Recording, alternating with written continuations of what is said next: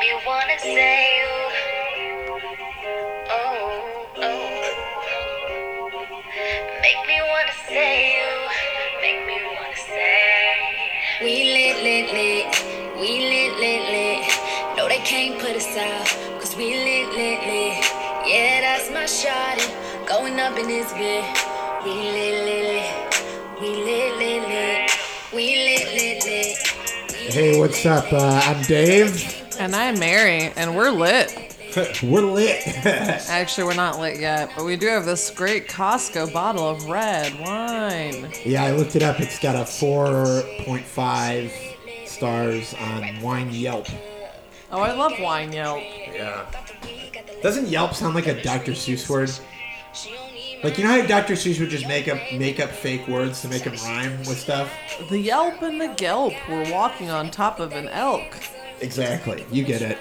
Um, we're listening to Lit by Kayla Brianna, and this is off the soundtrack to the movie Eighth Grade, which Mary and I saw. Lit, lit, lit, lit. We're gonna be talking about. Lit, lit, lit. Um, let's see here. Uh, I don't know. Anything else you want to? What do you think of this? Plug. Um, this is like a, you know, a totally okay pop song. Yeah.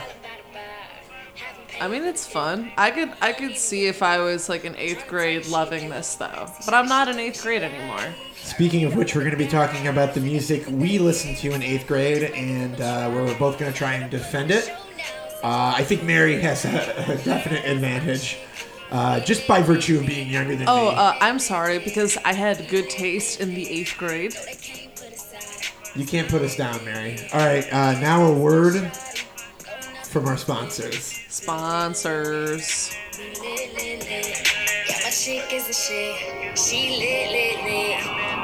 You stumble across a very intelligent podcast listener. What do you do? I ask if they've ever heard of desks and day jobs. Roll for insight. Oh, they haven't, and they want to know more. I tell them Desks and Day Jobs is a D&D podcast that takes the humdrum life of four office workers and injects it with magic, adventure, and hilarious antics. All right, roll for perception. Oh, that's uh, they're definitely interested. Uh, I grabbed their phones and subscribed them to Desks and Day Jobs on iTunes, SoundCloud, and the Machine Culture website. Roll for sleight of hand. Well, that's a critical hit. Yeah. They're subscribed. Do they have a dog? Uh, can the dog listen to the podcast? Uh, yeah. Uh, Roll for animal handling, I guess. Well, that doesn't work. Uh, but they're still interested in desks and day jobs. Yeah. Desks and Day Jobs, now part of the Machine Culture Collective. Huzzah! What's up, dudes? Hey guys, I'm Tobes. I'm Jesse. and we're the host of Worst, Worst Contact, Contact. a show for aliens by humans, where we discussed every aspect of human life, such as death, life, juggalos, cats, LARPing, art, war. athleticism with world's greatest athlete, Action Ronnie Glibson. That's one of my favorite episodes. Hell Uh, we keep it fun, we keep it goof, we never script it, and we always have a good time. But don't bring the kids along because we say naughty words. All on machineculture.com. Peace.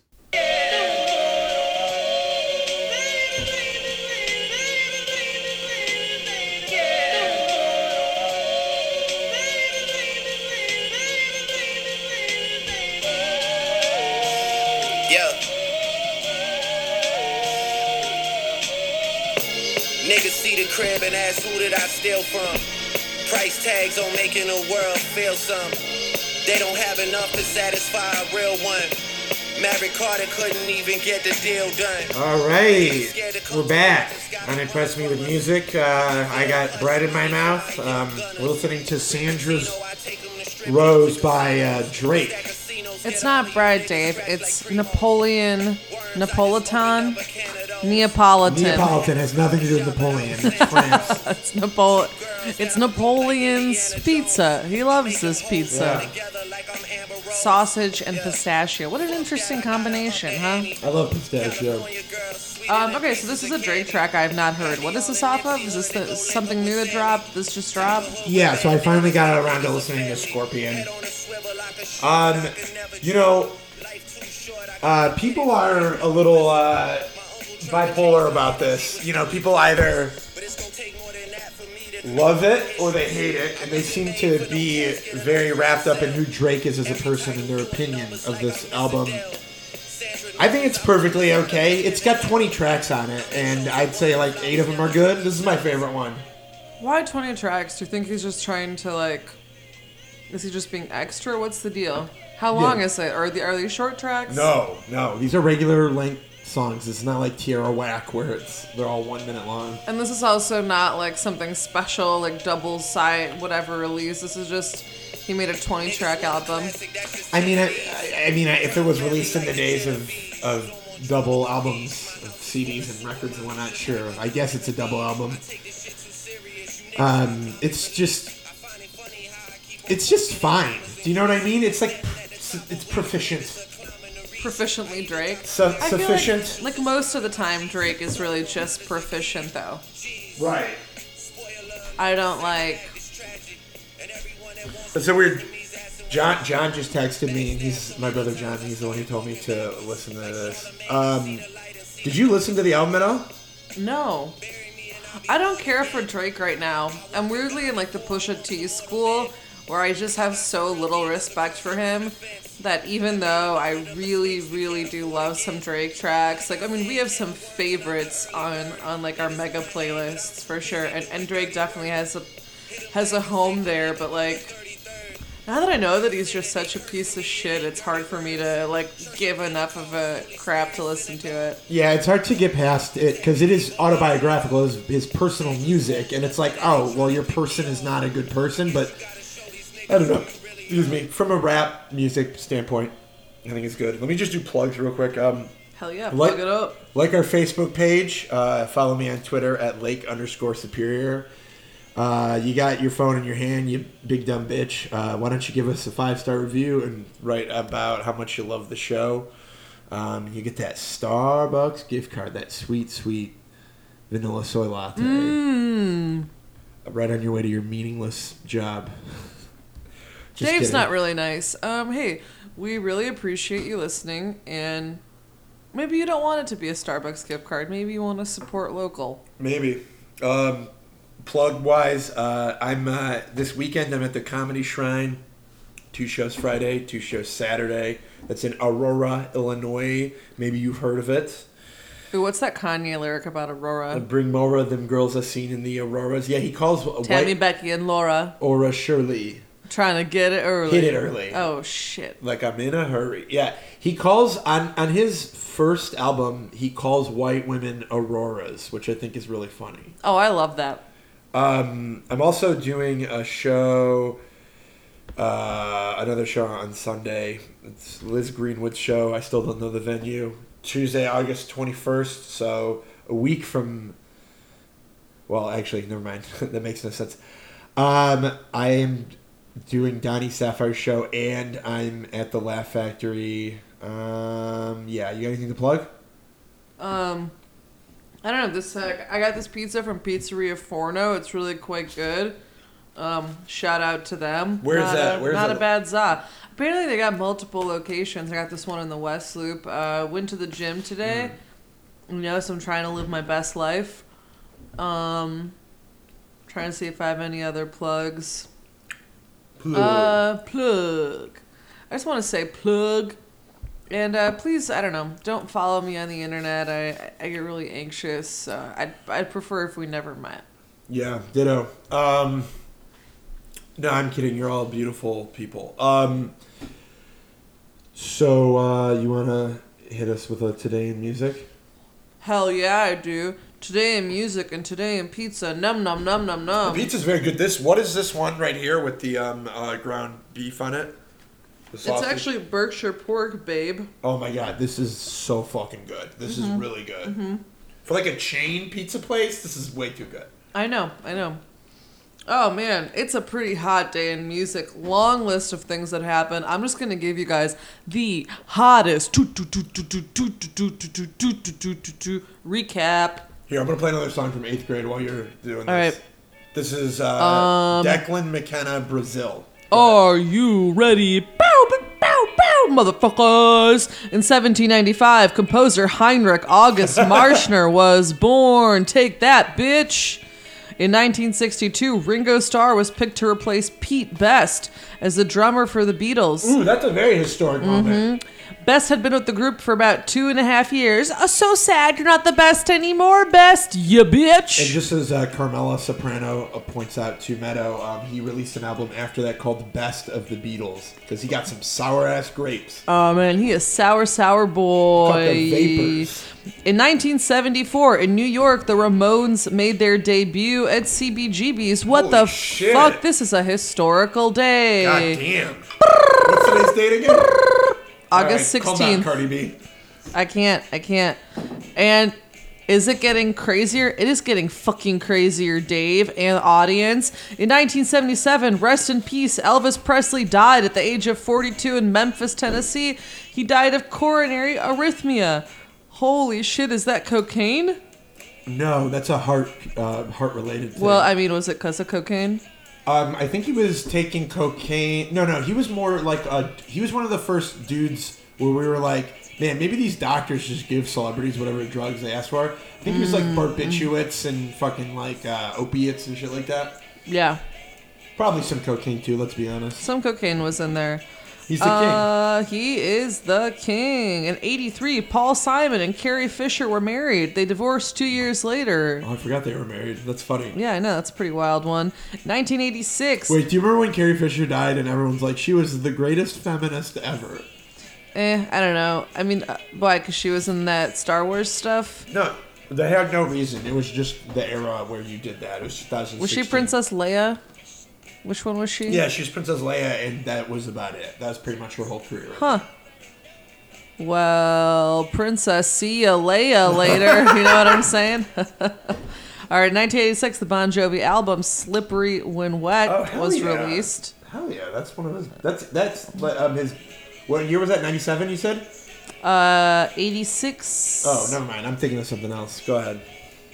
Um, and I'm sorry, but I'm about to give it to you the most important thing today in history. In 2011, 2011, baby, the digital single Can't Hold Us Down by Macklemore and Ryan Lewis featuring Ray Dalton was released in the US. Macklemore! I mean, we've we've pretty much stated how we feel about Macklemore on this podcast. We don't Yeah. get into it anymore. I'm Cardi being right now with my sounds, but also from seeing eighth grade. I just feel like making all kinds of sounds. Like you have saying, pizza on your face. I'm sorry. I do. Do I have pizza on my face? right here. Doesn't isn't that also like a term? Like when you say you have pizza on your face No, or you- something? you- it's so funny because you're like an ESL student. I know. What is what? Um, it's pizza face is someone who has a lot of zits. no, no, What but was there's something else. Like something you have something pie on on your face. Uh, I Pizza don't know. pie. What was the one that you messed up today? I'm trying to remember. Oh, what what incorrect idiom? Yeah, it's like when you said ships in the wind ins- instead of uh, ships in the night. Yeah, sometimes Dave and I are just two ships in the wind, man. Uh, what do you think of this, real quick?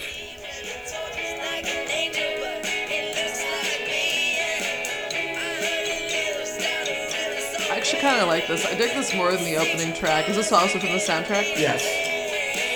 Who is this? This is Declan McKenna, and the song is called Brazil.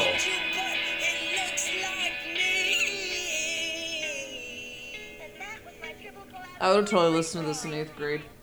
Yeah, hell yeah. Um, before we get, is there anything else from today in music? No, that's it. I wrapped that shit up. Okay, so before Tied we, a little, put a little bow on it, Dave. so we have two things to cover real quick before uh, we get into eighth grade. We, I want to talk about this uh, this music video, and then um, I want to definitely uh, review this Ab Soul album. So let's start with this. This is um, this is 2013's "The Devil Is a Lie" um, by Rick Ross featuring Jay Z. Masterminds. We gonna get this up. You know, whenever we link up, my nigga. How's that sound in the headphones? This shit come from outer space. Nice.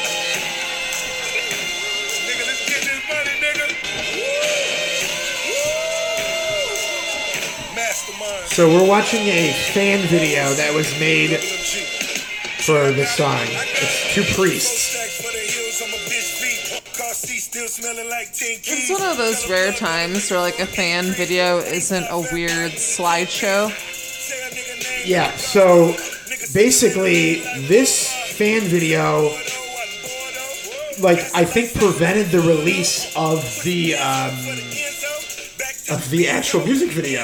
As crazy it is, somebody named Ashley Smith, um, who only has like 1,400 Twitter followers, made this video with these two priests, with these two actors pretending to be priests, and it's I mean, it's really good. It's full of like really kind of funny Catholic imagery. Like if you were raised Catholic, this is like pretty hilarious. I saw you looking up um, what the devil is a lie means. Yeah, I've heard that it's a phrase. So I'm going to Quora here. The devil always seeks to deceive. Deception, by its very nature, is lying, hoping to make someone think so they don't realize that something else is true. So basically, it's kind of like what is that called? Like a tautology or whatever. Like, you know, like by virtue of you saying the devil is a lie, you're lying. So that's what the devil does. He tries to deceive you by making you think he doesn't exist. I dig it. I like what I really like about this video. One, it's it's low key. It's pretty like understated. Dave really needs to take this pizza sauce off my face. Go ahead. I really like um, seeing. So it starts off with these priests, and they kind of get a little bit, a little bit more. Uh, is it blasphemous? It would be the word for what's Yes, happening. They start to get a little bit more blasphemous. Now they've got like chains on, and then you just sort of see them in the plain clothes. Yeah. And there's some symbolism there, right? Some Catholic symbolism. The idea of kind of switching from your holy to your streetwear. Yeah, I, and also, you know, now that I'm watching it again too, it's like um, they're sort of flaunting like their materialism. But yeah, th- this idea that uh, when you are uh, like a, wo- a wolf in sheep's clothing, right? Like, beware of those who claim to know, you know, what the shit is, because they're probably the devil, basically. For sure. It's uh, rev- uh, revelation shit.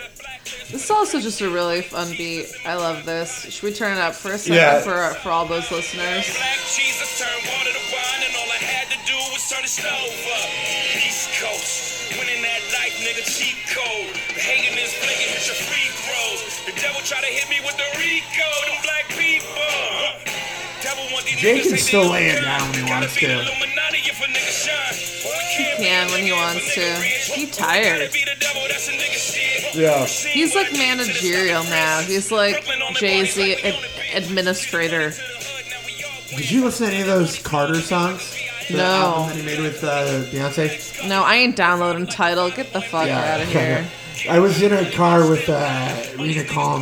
We were driving up to Wisconsin to do a show, and we listened to the whole album. She paid for it. Like, you can buy it from, like, iTunes or whatever. Um, meh. Meh. Yeah. For, for these two? Holy shit. I expect something fucking amazing. You know what I mean? Right, I mean, you expect them to just like drop liquid gold, like you come in your pants immediately, basically. Yeah, but of course they're not at their prime anymore. You know what I mean? So we're not getting like the best versions of them. How long has it been since Lemonade was released? Four years. I was a little with Joe McMahon, so 2014. Let me let me double let me double check. I feel like it was a little bit more recent. We used to sing the chord. The, I be grinding on that wood. We used to say that to each other all the time. Um, so uh, yeah, that 2013 Rick Ross album. Uh, I'm trying to remember what it's called. It, No man, Lemonade came out in 2016. no. Oh wait. What? Wait. What was? No. I think you're thinking of Beyonce or whatever. No, Or Beyonce, came out in 2013. That's what I'm thinking of. That's Actually, the the, you're song I'm thinking thinking of. of. is okay. Yeah. So, right, basically, yeah, Lemonade is 2016, and then, so, I think that's pretty much. I mean, this Carter's album, that's like the most recent release for both of them, right? Oh yeah, that just came out. That like came out like a month ago.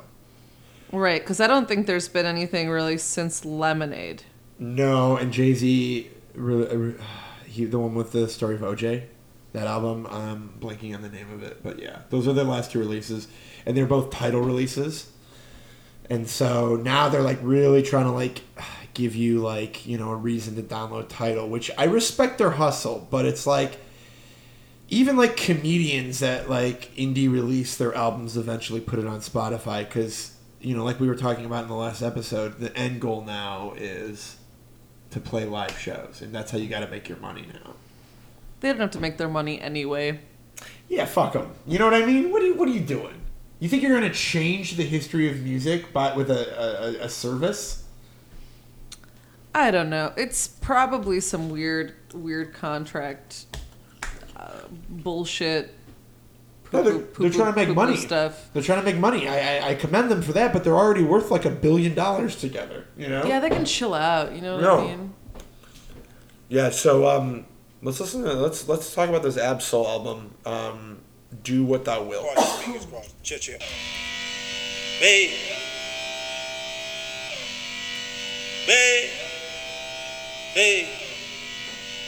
You mad? Nigga. Hey, man. It's only cause I care about you. Wipe those tears from your face. They say the truth will set you free. Baby, I'll be your slave. It's only cause I care about you. Put a smile on your face. Say the truth will set you free. I'll be your slave cause I'm a liar, a cheater, So this is uh, YMF by Ab Soul off of uh, Do What Thou Wilt. Names the album is uh, it's a couple of years old. It's named after that Aleister Crowley quote. We're doing a lot of religious devil type stuff today. I didn't realize that, but for what it's worth, eighth grade was about the time that I uh, stopped uh, being like believing in religion. You That's know? interesting.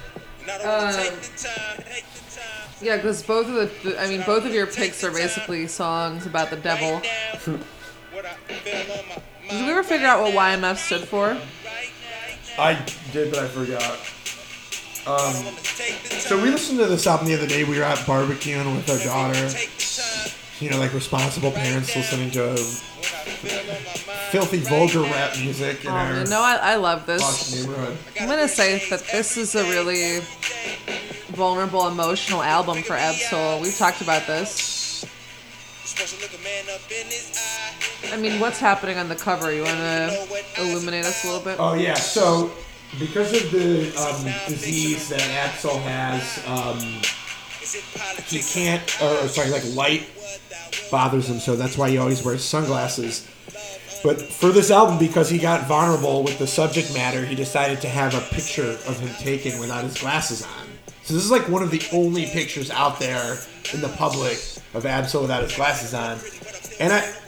I fucking respect that. Do you know what I mean? Like he's this dude's willing to sort of like suffer for his art and like both figuratively like through his like lyrics, but literally for the cover art. You know? I mean, some of my favorite Ab Soul tracks definitely are on this album. Um, YMF for sure. I love drugs. I think we've played it before, but I think it's just it, it's another really killer track on here. Yeah. It- and it, it's this is definitely his strongest album, like start to finish. That there's no song on here that I would really discount. I guess. Yeah. I mean, if you like um, any of the like black hippie people, uh, like Kendrick or uh, And you'd be a fool if you didn't. yeah, ch- check out this album. Like, go back and listen to it if you haven't. Also, Ab Soul has some really bangers prior to that, which, real quick, YMF stands for Young Mind Fuck. And I have a, a quote here from him. Uh, oh, it's one of his many nicknames and truly paints him as an unforgiving human with flaws. I love it. And it's kind of like the devil's a lie because he says this line where he's like, "I'm a liar and a cheater. I could even be lying about like, being a liar or a cheater. The devil in disguise." Yeah. It's all about the devil in disguise. Which I actually think really appropriately is going to lead into our um, discussion on eighth grade. Yeah. So um, today, um, Mary and I are going to each play two songs from our uh, uh, eighth grade year. So I want you to pick songs that are um, truly represent where you were at in eighth grade, because that's what I did. I'm, I'm like ashamed of the songs I picked. I mine truly represent where I was in eighth grade, and I'll, I'll be able to, to talk to it. I mean, there are some tracks I can discuss that we won't play on here, but we'll definitely put up on the playlist that are tracks that I, I there's some music that I wanted people to think I was listening to, and then there's what I really was listening to. It's Um, kind of like two faces, you know. I was a little devil in disguise. Yeah, you you're a little devil in disguise. Um, so real quick, what did you think of the movie Eighth Grade? Um, the most emotional part of it came as a parent, you know, just seeing that the obviously eighth grade experience is even. Shit, what is this? This is a cover of "The Seed" by uh, Saxony. This is also on the soundtrack. Really excited. I loved this song. I love this song. It's a song about impregnating um, a woman named Mary, so I'm totally into it. See, I didn't know what this song was about, and I probably listened to it also around junior high, and I'd like play it in the car with my family. I'd be like, I love this song, mom. Has there ever been a more vulgar lyric in a popular song than "I push my seed in her bush for life"? Like, is that's the most vulgar lyric to ever? Is that what he's saying? I think so. I thought it was I pushed my seed and her push for life. It might be that. Hold on, what's the other? Uh, Dave and I That was an. ESL student. Dave and I only recently realized that that uh, awful song that plays at all weddings, like, um, here I'm gonna I'm gonna do an acapella of it. Uh, right foot, let's stomp. Right foot again. Left foot again. Freeze. Everybody, clap your hands. Reverse, reverse. And then we thought it, that it was Charlie Brown was one of the lyrics, and that Charlie Brown was just some kind of dance move that we were all supposed to know, and you just sort of shimmy your butt around. Well, you remember how the Peanuts danced on Charlie Brown? Um, no, I didn't watch that. I'm barely from here. Um, Well, you were right. I pushed my seat in her push for life. Huh. I just have a filthy mind. You are filthy. I pushed my seed in her bush for life. God, I think wrong maybe because you? yeah, a lot, definitely a lot. Uh, and I mean, when did that song? When did that song come out? Uh, So is it Charlie Brown? Can we figure that one out while we're on this tangent? um, yeah, I'll look that up. Reverse, reverse. Freeze. Everybody. So I don't know what that song is called, so it's gonna be really hard to look up the lyrics. You just start typing them out. Oh yeah, that's the C 2.0 came out in 2003. So I wasn't even graduated from high school. I definitely like 2003. I was a fucking sophomore in high school. Do you know what I mean? I my mind was disgusting. Reverse, reverse. um, uh, so so go on about about eighth grade. You were saying. Um, I think it did an interesting job painting the picture of what it's like to go through eighth grade. Um, how technology really can like isolate uh, kids, but also somehow is like their saving grace at the same time. Cha Cha Slide was the name of the song. Um, we really only got sort of viewpoint from like one of the students, which I guess Dave and I had also thought that we would get to like look at what a lot of different types of kids' lives were like, which would have been interesting. Um, did you think it was funny because it was made by Bo Burnham, who cut his teeth as a stand-up comedian? No, it was zero percent funny. I mean, not not I- I not not not not not, not not zero percent. It was twelve and a half percent humor, and of that twelve and a half percent, uh, six point one five percent of the time, I I caught on enough to like let out not even a chuckle, but a smile.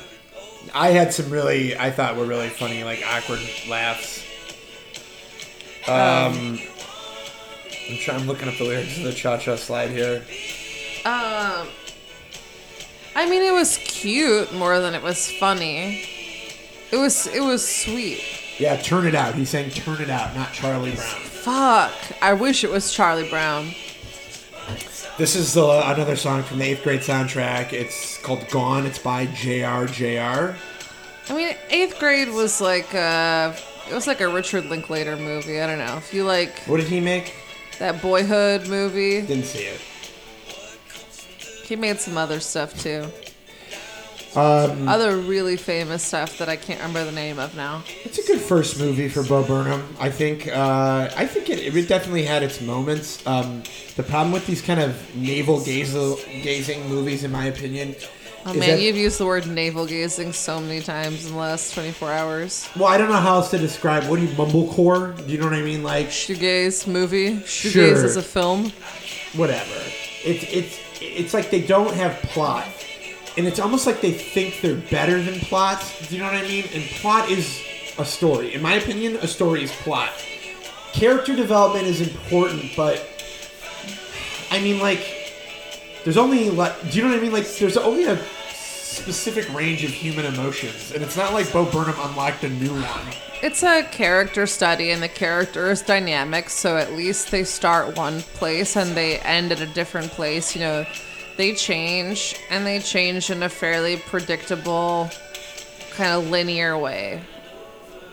Yeah, I think so. What's weird is that it's a kids movie made for adults, like as the intended audience. Um, and I think for people who aren't teachers or who aren't even parents, for that matter, this might seem like sort of like a window into the world of a child right now, like what it's like to be in school with like social media and everything, and how that changes it. But we're parents, and you're a teacher, and so it's got a totally different meaning to me. Yeah. Um, go ahead. I don't know. To me, it just continued this instilling a fear of what it's going to be like as my kid grows up, and I'm already terrified. And on top of that, mostly, this just kind of made me feel bad about myself in eighth grade because I was way more fucked up. Sure. Yeah, we were bad kids, so we had our eighth grades were not like this. No, Um, I was like smoking pot in eighth grade. Yeah, ditto. Um, you know the the scene in the movie though that I think was the maybe the best scene is when they're at the uh, mall, and she's hanging out with the high school kids, and you know they th- they see Should her. we just say spoilers right now? yeah, this is a spoiler alert. This doesn't give away any part of the movie, but uh, it does a little bit. But I'll, I'll, I'll say it in a non-spoilery way. So, um, her dad is like, you know, watching her at the mall because he's like looking after her, and as like a father with a daughter, like, I mean, my daughter is a, an, an, an like a little bit more than an infant, so like obviously like I don't completely identify with it, but I get it, right? Like you want to like watch, you want to watch, you want to protect your daughter, you know what I mean?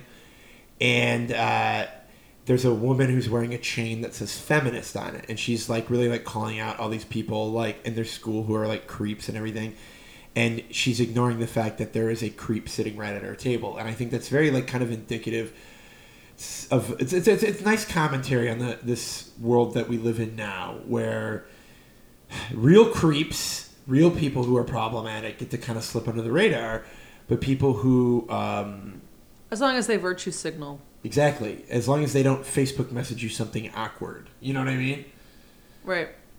So I, I I thought it was I thought it was good in many ways, but I also thought it was weak in plot. Yeah, it, it was plot weak, and unlike Dave, I'll I'll dig a, a shoegazer, navel gazer, belly button tickler. I'll do I'll do a deep, boring, long character study. But this one even didn't go quite deep enough. But all that being said, I still think it was a fun watch. We're just uh, critical uh, dickwads. Sure, it's true. We sure are. We sure are. But I think that it definitely got us thinking about what our eighth grade experiences were like, what our daughter's eighth grade experience will be like. And so I think we thought it would be fun to make this episode a little bit about our eighth grade soundtracks to our own personal lives. And maybe it'll get you guys thinking about what your kind of junior high soundtrack was. So I want you to go first. Um, what's the first uh, song you wanna? Um, I don't know. Play either one. I, I could. Well, I- which, I, I, which don't. song by this band do you want? Um, number two. Wait. Obstacle two. I, cl- I, I I pointed to this band. Operation Ivy. Which Operation Ivy song do you want to listen to? Or am I? Are you making me? I want No. What? What? Okay. Sorry, I I miss totally misunderstood. Pretend this did not happen. Pay no attention to the man behind the curtain. All right, Mary's first song is playing.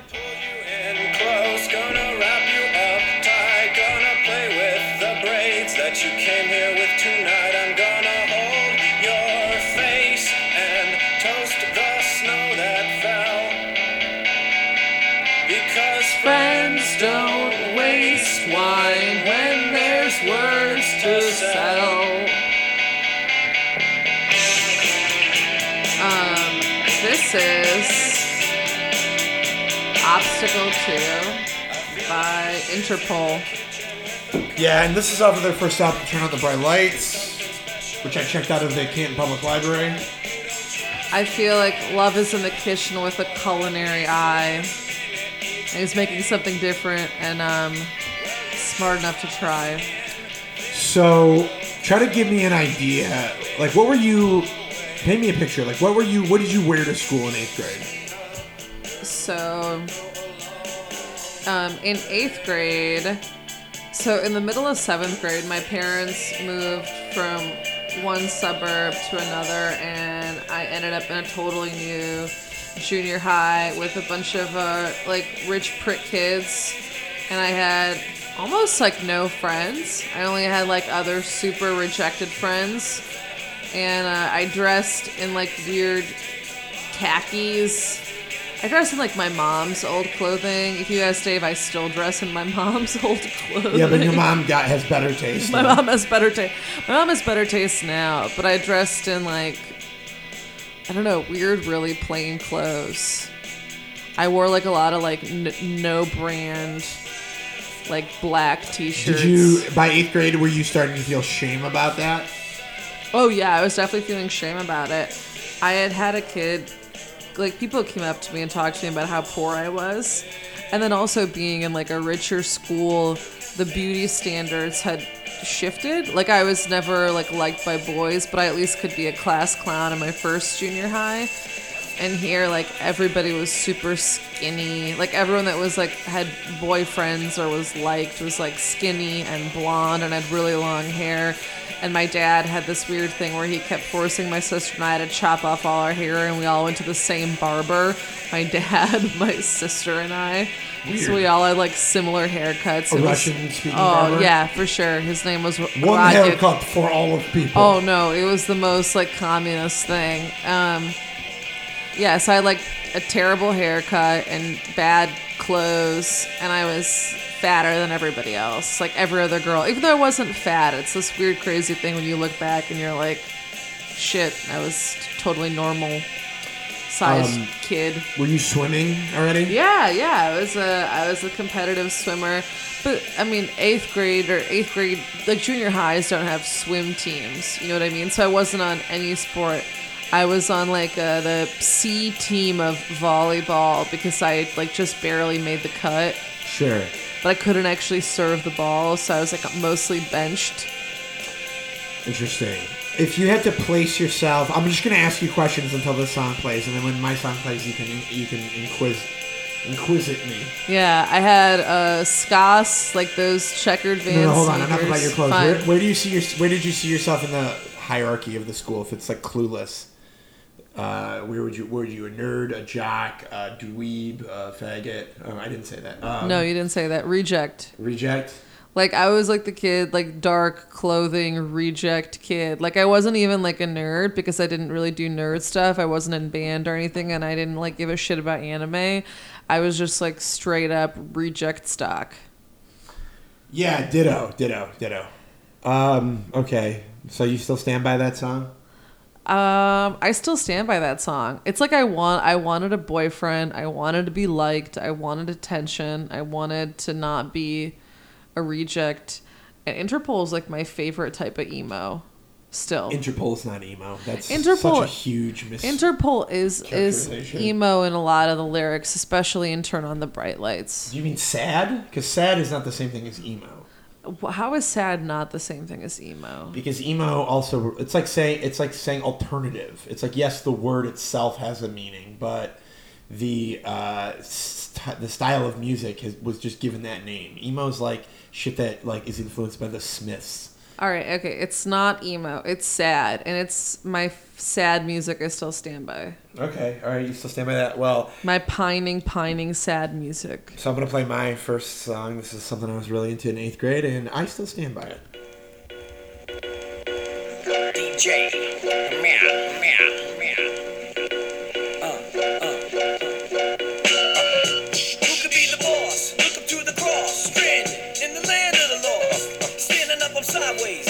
I'm up the path, running on the highways of rap. Choked up by the smoke and the charcoal. Lava stamps and brands me like a barcode. I'm dashing all the media strikes. I keep the media dikes. That's reinforcement for the fight. And that alone will keep John Gotti on the phone. I'm tangled in the zone. I got the bees all on right the track. so this is uh in together now Limp Bizkit featuring Method Man.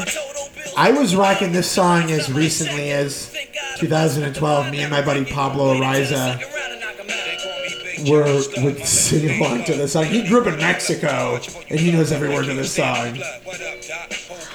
All right, ask away. So, where were you in eighth grade? Because you have kind of a, a storied relationship with school. Yeah, so um, eighth grade was the year that I kind of like was really sort of like uh, it's, it- eighth grade was like my only real year of school, to be completely honest with you. Um, seventh grade, I re-entered the public school system after being dismissed in fifth grade. They were like, "Hey, Dave, uh, that's okay. You don't have to come back in sixth grade." Seventh grade, I, I went half days, rode a short bus to school. You were short bused. Well, that they had to. The short bus was the only bus that could take me home in the middle of the day. I guess I rode a short bus home. I didn't ride a short bus to school, but I had to ride a short bus home because that's the only way to get home in the middle How of did the that feel? I mean, it was embarrassing. That's why I clicked up with the Juggalos. You know what I mean? Because it was sort of like they accepted like all the misfits. You know what I mean? Uh-huh. Um, eighth grade, though, I'm finally like back in all regular classes. Uh, I mean, got into a lot of fights. I had my first dance. I danced with a girl to Train Drops of Jupiter. What were you pining for in eighth grade? What did you want? What did you want to change about you? Like, what what did you dream? Like, who you could be? I, you know what? I, I just kind of wanted to be have some placement in the social hierarchy because I could definitely tell that as like a like I was like a reject like you. Do you know what I mean? And it certainly made it hard. Do you know what I mean? Like you fight your way through school when you're a reject. You oh, know? Oh yeah. And I don't know, like as a girl, I don't know how much fighting you did, but like as a boy in eighth grade, oof, you don't have a you don't have a crew. I don't, do you know what I mean? It's it's tough. As a girl, you just kind of have to take it. You sort of have to grin and bear it. And you guys are like verbally abusive to each other. At least like as a boy, if somebody doesn't like you, they talk shit to your face, and you, you kind of know where you always stand. Girls, it seems like it's like a mystery, like you're in Stalin's Russia or something. You know, you can be outed at any time. Yeah, it's a mystery, and when there's not that many like totally rejected girls, it's like a group that gets totally rejected a little bit less. Like even like the weird fat band girls had their own thing going on. Like at least they had formed a. And I'm sorry for calling them fat, but it's what it is. Whatever. Um, even they had like their own shtick. You know, they had like cupcake anime time. I, so I was in an anime club, but it was at a community college, not at my middle school. Yeah, What, what were you wearing in middle school? I'm curious what your garb was. JNCO jeans, hand-me-down T-shirt from my cousin Mike or my cousin Richie, um, bandana or a hat. Um, yeah, I wore like a bandana around my neck, like a necklace, and then I wore like a hat every day. Oh, that's not a good look. Yeah, and a mess of curly hair. I mean, some day I painted my face like a clown. Certain days, um, my parents would let me like get my ears pierced. So sometimes I would pierce my ear on the way to school, which is why like I still get zits in the middle of my earlobe. If you just re-pierce your ear a bunch of times, you just kind of create, I don't know, like a weird sort of fucked up earlobe. But I was yeah, fronting. I was yeah, fronting. yeah. You can you can always kind of like uh, pop it like a pimple. Sure. But I, I, I was eighth grade. I fronted. I mean, like I, because I came from like a you know a weird family where we weren't allowed to like watch TV and shit like that, and I tried to blend in and pretend like uh, that wasn't who I was. You know. For sure. I mean, I was I've always always fronting. Hashtag. Oh, hashtag always front. um, all right, so Mary's pick. Yeah, let's do it.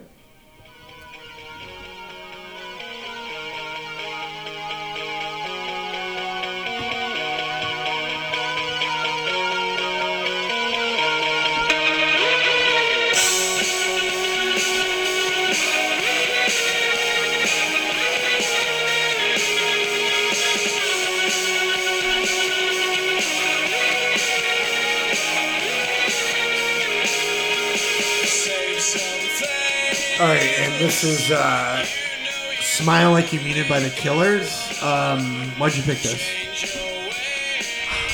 Oh man, so this was uh this was a song I played on repeat and it's super weird for me to find out now that the Killers are like a weird Mormon rock band and that recently they did like a Salesforce conference headlining it.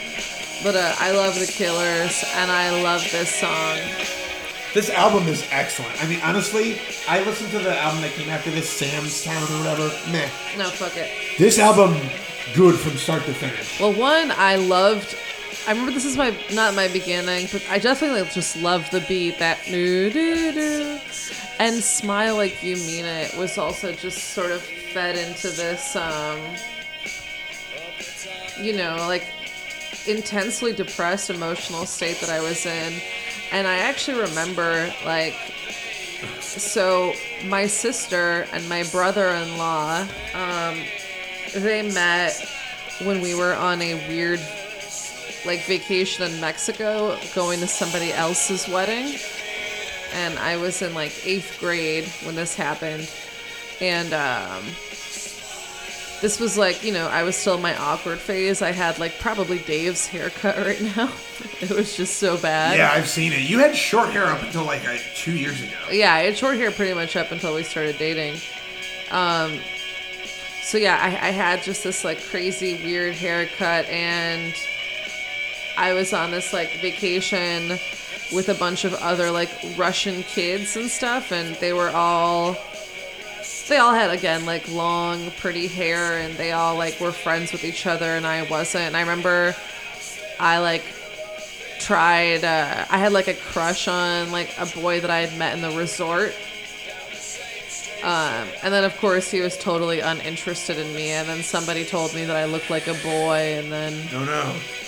it was just a It's the whole worst thing you can say to a girl in eighth grade. yeah, I know. Someone's just like, you just look like a, you know, it was just so bad. And um, so that was like, I remember I would go back to my hotel room and I would just like listen to this uh, Hot Fuss, basically. I would listen to this album and I'd specifically listen to Smile Like You Mean It on repeat to like make myself feel better. That's kind of also like sort of the moment. I mean, you've heard Eddie tell this story where I got Eddie to like get me alcohol like the first time I met him. Eddie, Eddie, our brother-in-law. Yeah, my brother-in-law, and um, I started actually like drinking for the first time in my life. Um, that young and and like on that trip, kind of like sad when I say it all out loud into a microphone in my kitchen. But yeah, this was like the song I used to like, especially like this part, this no no no. I mean, this was so much harder than they ever did after this, like in terms of like feeling and emotion. Yeah, you know, um, most bands don't even have one good album, and you know this this Killers album. It's like there, my, a friend of mine uh, who's like a, I guess he's a musician. I don't know. He's he has he's not a successful one, but he said that like his, that people say in the music industry that you have your entire career to write your first album, and your second album was due two weeks ago. So, which is why you have a sophomore slump, you know, and um, the Killers really. This is a hell of an album, honestly.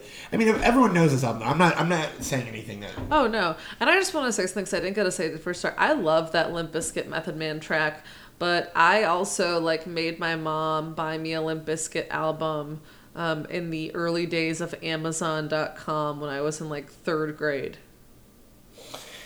Yeah. Uh, which one? Three dollar bill, y'all. Really? That's interesting because that that album came out in like 1999 or 1997 or something like that. Right. So I started listening to Limp Bizkit when I was in uh, second grade, and then in third grade, uh, well, there was the album with Nookie that I had in yeah, second that's grade. this one. This is the Nookie one. Yeah. Uh, this what's this one called again? Um, significant other. Oh yes, that's right, significant other. So I I had I bought significant other. I had my mom buying me a significant other at like Best Buy. My mom like didn't know what the uh, parental like advisory thing was in the corner of an album. I think she thought it was just like nice that I was listening to music.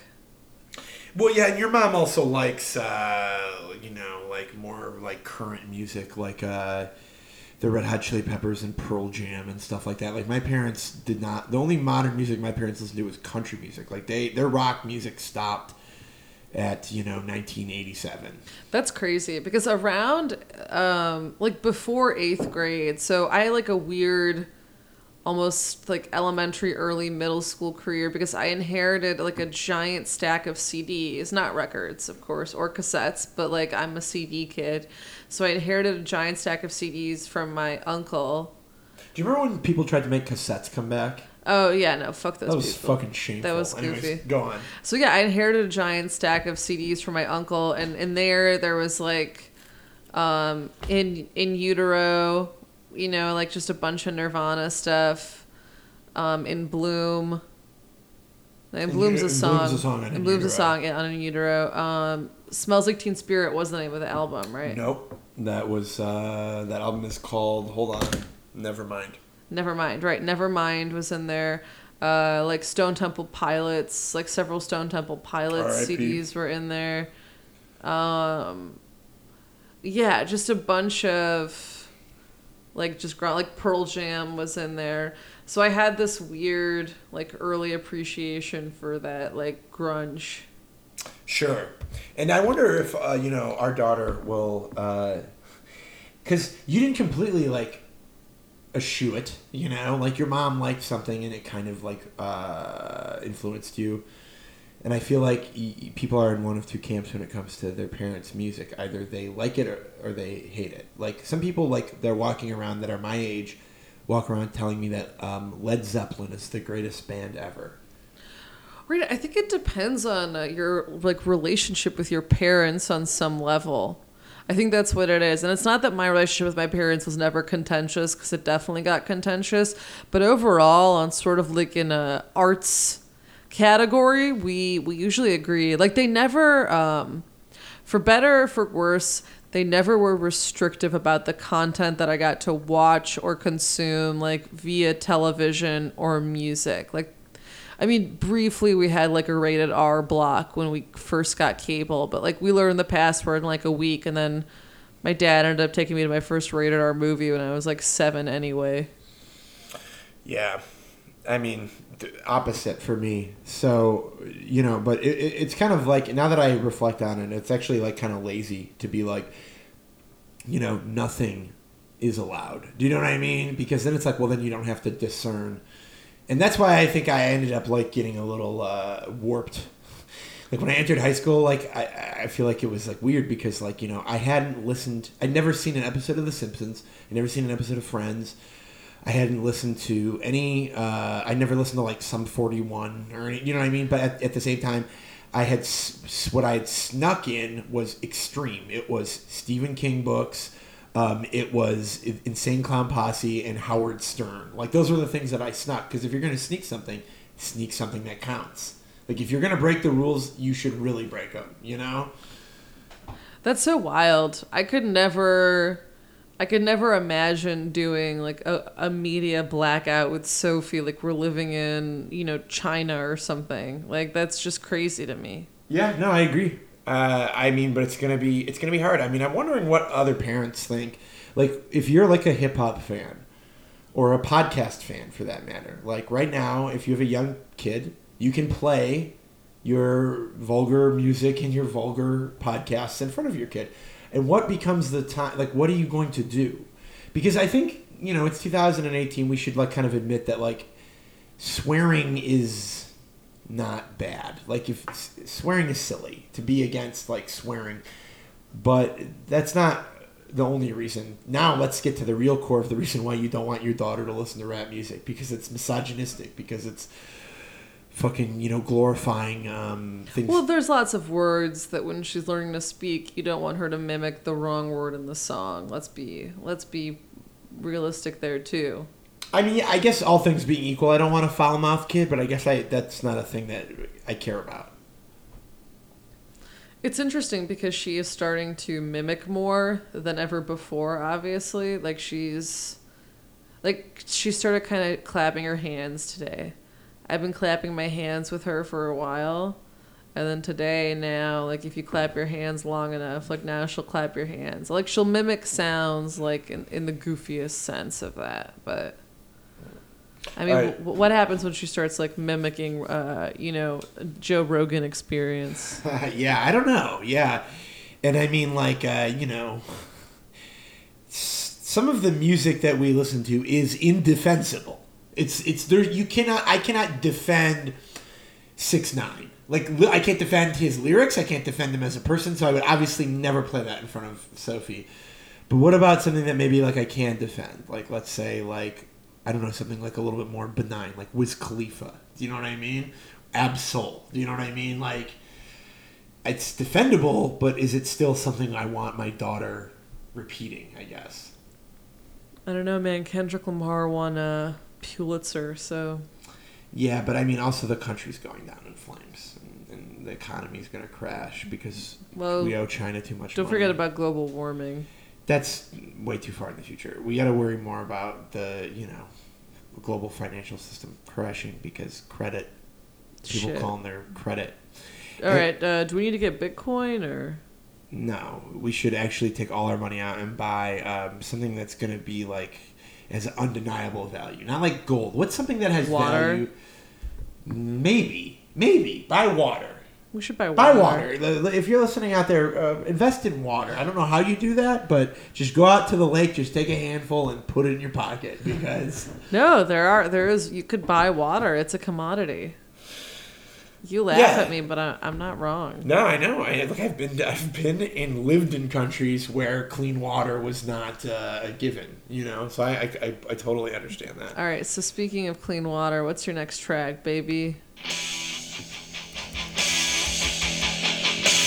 I made a last minute change.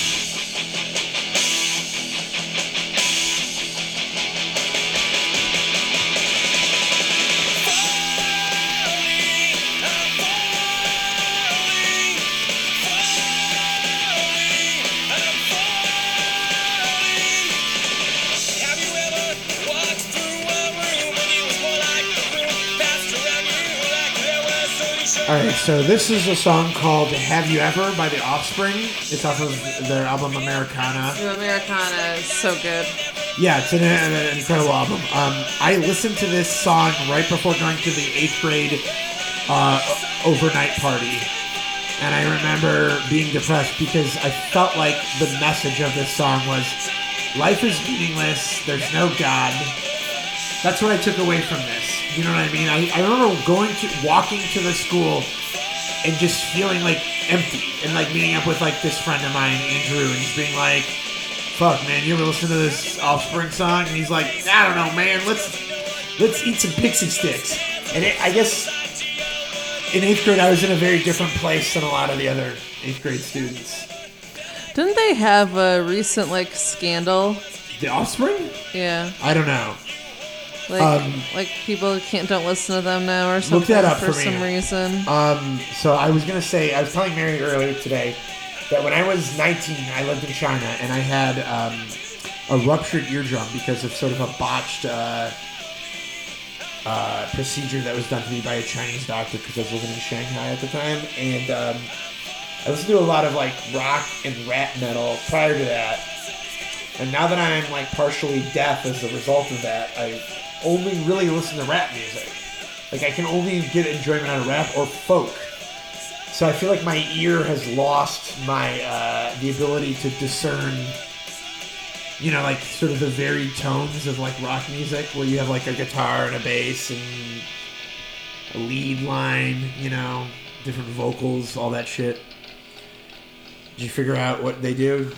I really hope it's not like Man, uh, there is a crazy, crazy uh, news story, and I, I couldn't figure out the scandal I thought there was, but there's something, and I want to talk about like you know your music changes sort of after like starting to lose your hearing, um, but I think that so earlier this spring, the Offspring. Here's the the Offspring this spring. Okay, here's the title of this news article Offspring drummer turned OBGYN saves prospective juror in own malpractice trial. Man, there's a lot there to unpack. That's like there's a headline somewhere that's like insane clown posse called as witness in civil suit against Kid Rock to present glass dildo. Like that's like a real news story also, and it happened. It's something that happened at an IHOP.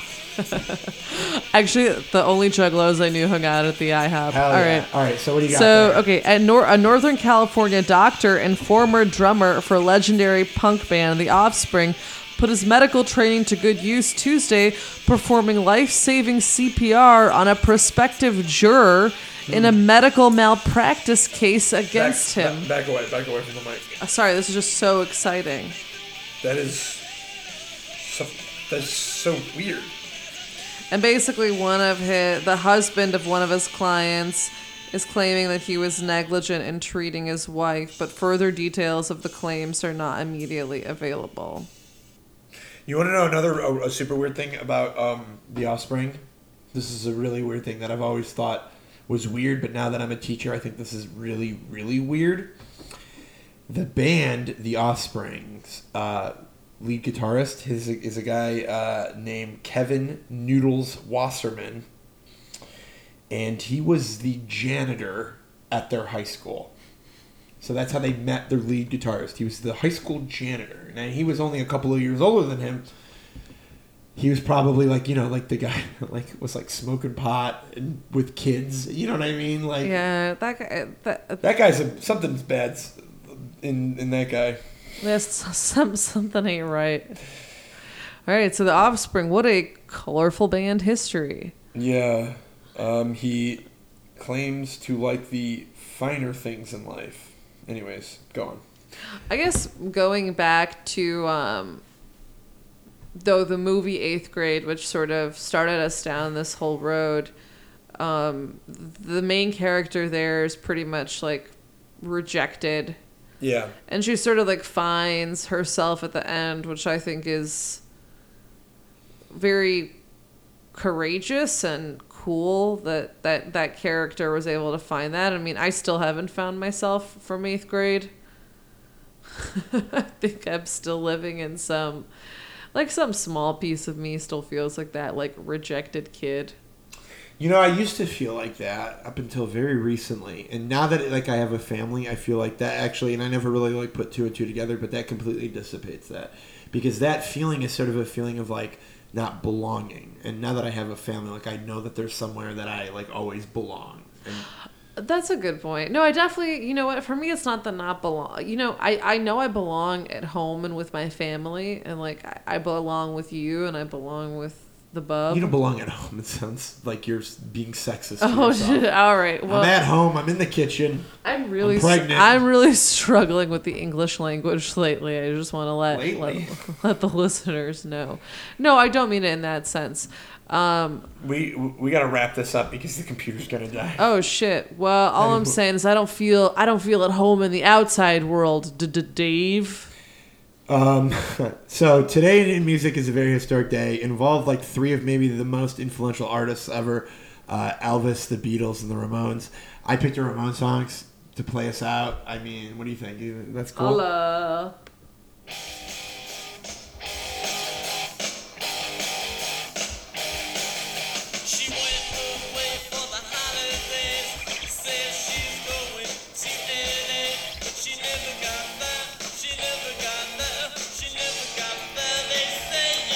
Okay, so thank you for listening to uh, Impress Me with Music. Please rate and review and follow. Uh, listen to our Spotify playlist. You can find it on the Machine Culture website. Shout out Machine Culture. Machine culture. Uh, Palm Pilot's my other podcast. Um, see me in Aurora at the Comedy Shrine this weekend.